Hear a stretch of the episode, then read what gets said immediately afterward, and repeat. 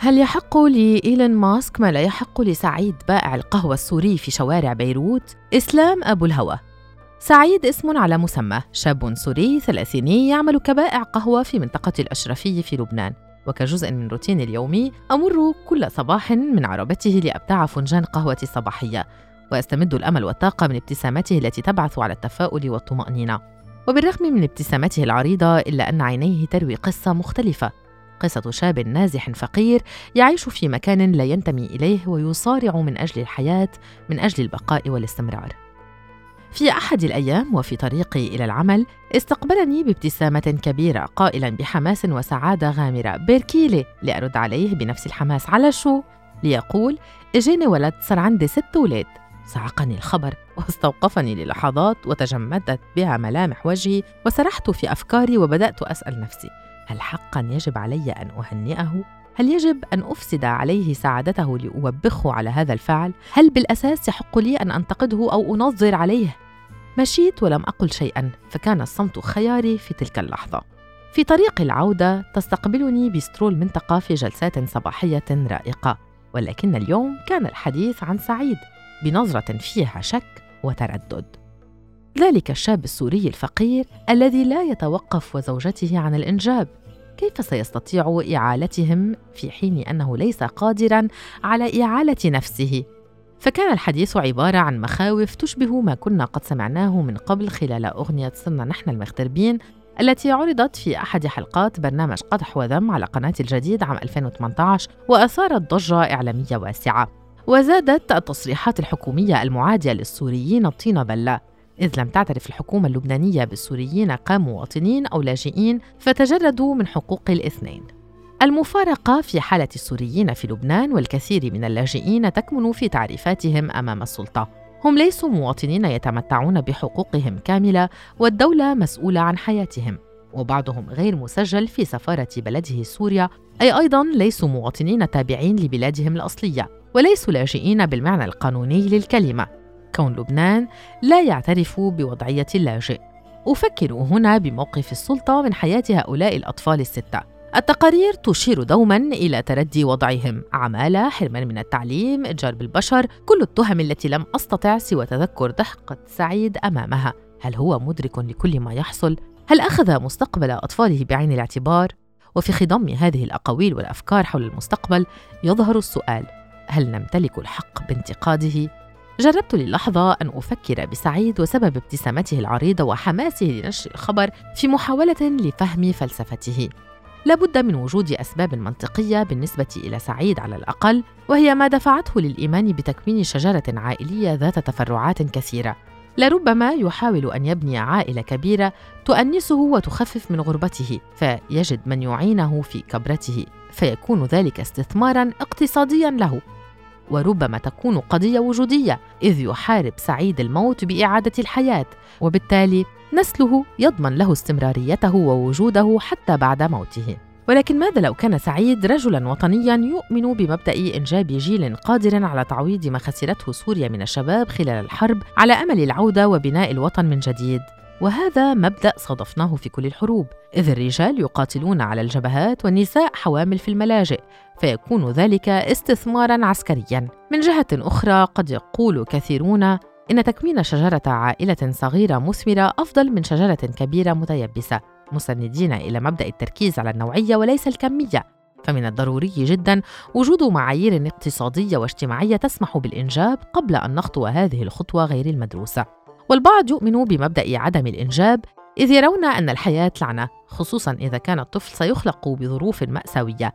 فلماذا ننجب اطفالا إلى حياة لن يحصلوا من خلالها إلا على الألم؟ أليس من الأفضل الا يوجدوا؟ وفي حال لبنان ثمة ما يقارب 50 ألف مولود سوري جديد كل سنة منذ عام 2015 وبحسب إحصاءات قامت بها المفوضية بحلول نهاية 2020 تشير إلى أن 20% فقط من النازحين يمتلكون أوراقا نظامية في لبنان. 73% من ولادات النازحين غير مسجلة. فما هو المستقبل الذي ينتظر هذا الجيل؟ جيل الخيم على وجه التحديد.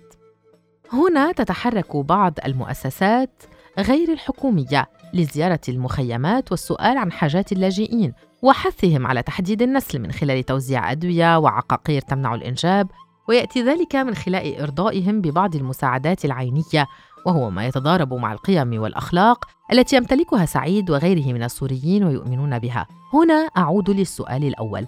هل نمتلك الحق في انتقادهم وفرض ما نراه صحيحا عليهم؟ كثير من العائلات تحرص على الإنجاب إما للحفاظ على ثروة العائلة أو لنقل قيم وأخلاق معينة عبر الأجيال فما الذي سيورثه سعيد أو غيره من اللاجئين السوريين لأبنائهم في ظل هذه الظروف الصعبة؟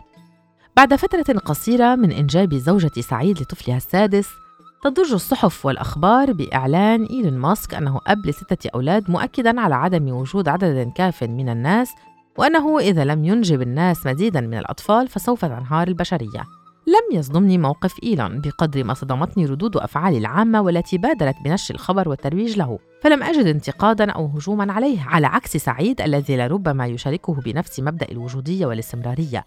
فهل يحق لإيلون؟ ما لا يحق لسعيد؟ سعيد لم يخطئ.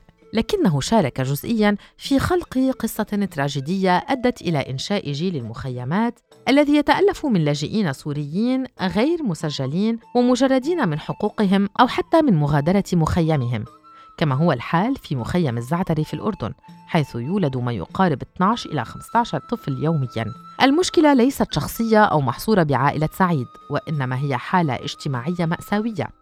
فحسب منظمة Human Rights Watch التي تؤكد بأن 500 ألف من مجموع الأطفال السوريين في عمر المدرسة نصفهم لا يدرس ولا يحسن القراءة ولا الكتابة ولا الحساب. أي قيم تلك التي أورثها سعيد وغيره لأولادهم؟ وأي مستقبل ينتظرهم؟ تمتلك الأسرة أي مجرد وجود الأطفال لأب وأم حصانة ضد أي انتقاد أو تفكير عقلاني؟ بصورة أدق الحق الإنساني هنا بالإنجاب يتجاوز أي قيود اقتصادية أو سياسية أو حتى مخاطر طبية. هناك درع تاريخي ونظري يمنع توجيه أصابع الاتهام.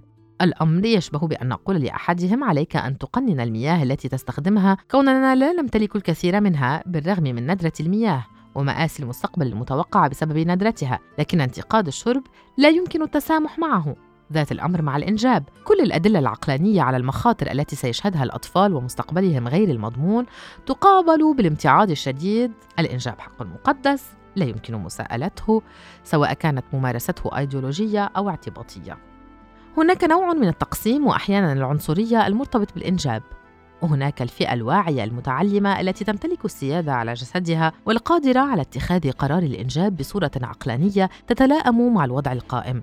وهناك فئة تتهم بأنها لا تمتلك الوعي الكافي وغير قادرة على حكم نفسها أو اتخاذ القرارات الأصلح من أجل مستقبلها. هذه الفئة التي يمكن تصنيف سعيد ضمنها يجد من ينتقدها نفسه مجردا من إنسانيته، بل ويتهم بأنه يتدخل في أجساد الآخرين، فإن لم تمانع السلطة ولم نمانع نحن سحب الثقة من هكذا فئة أو النظر إليها بأنها أقل وعيا يكشف عن عطب في أسلوب تنظيم المجتمع. حتى ولو كان رديئا عنصريا لا يعترف بالكل ويصنفهم إلى لاجئين ومواطنين ونظاميين وغير نظاميين. السلطة تسحب يدها من هذه الفئة ومنظمات المجتمع المدني تقدم المساعدات وتغرس قيم الوعي وتوزع الواقيات الذكرية، لكن لا أحد يجرؤ على قول علينا التوقف عن إنجاب الأطفال ولو لبضع سنوات، كون الأمر يشبه أن نقول علينا قطع أنفاسنا لعدة ساعات في النهار لبضعة أعوام.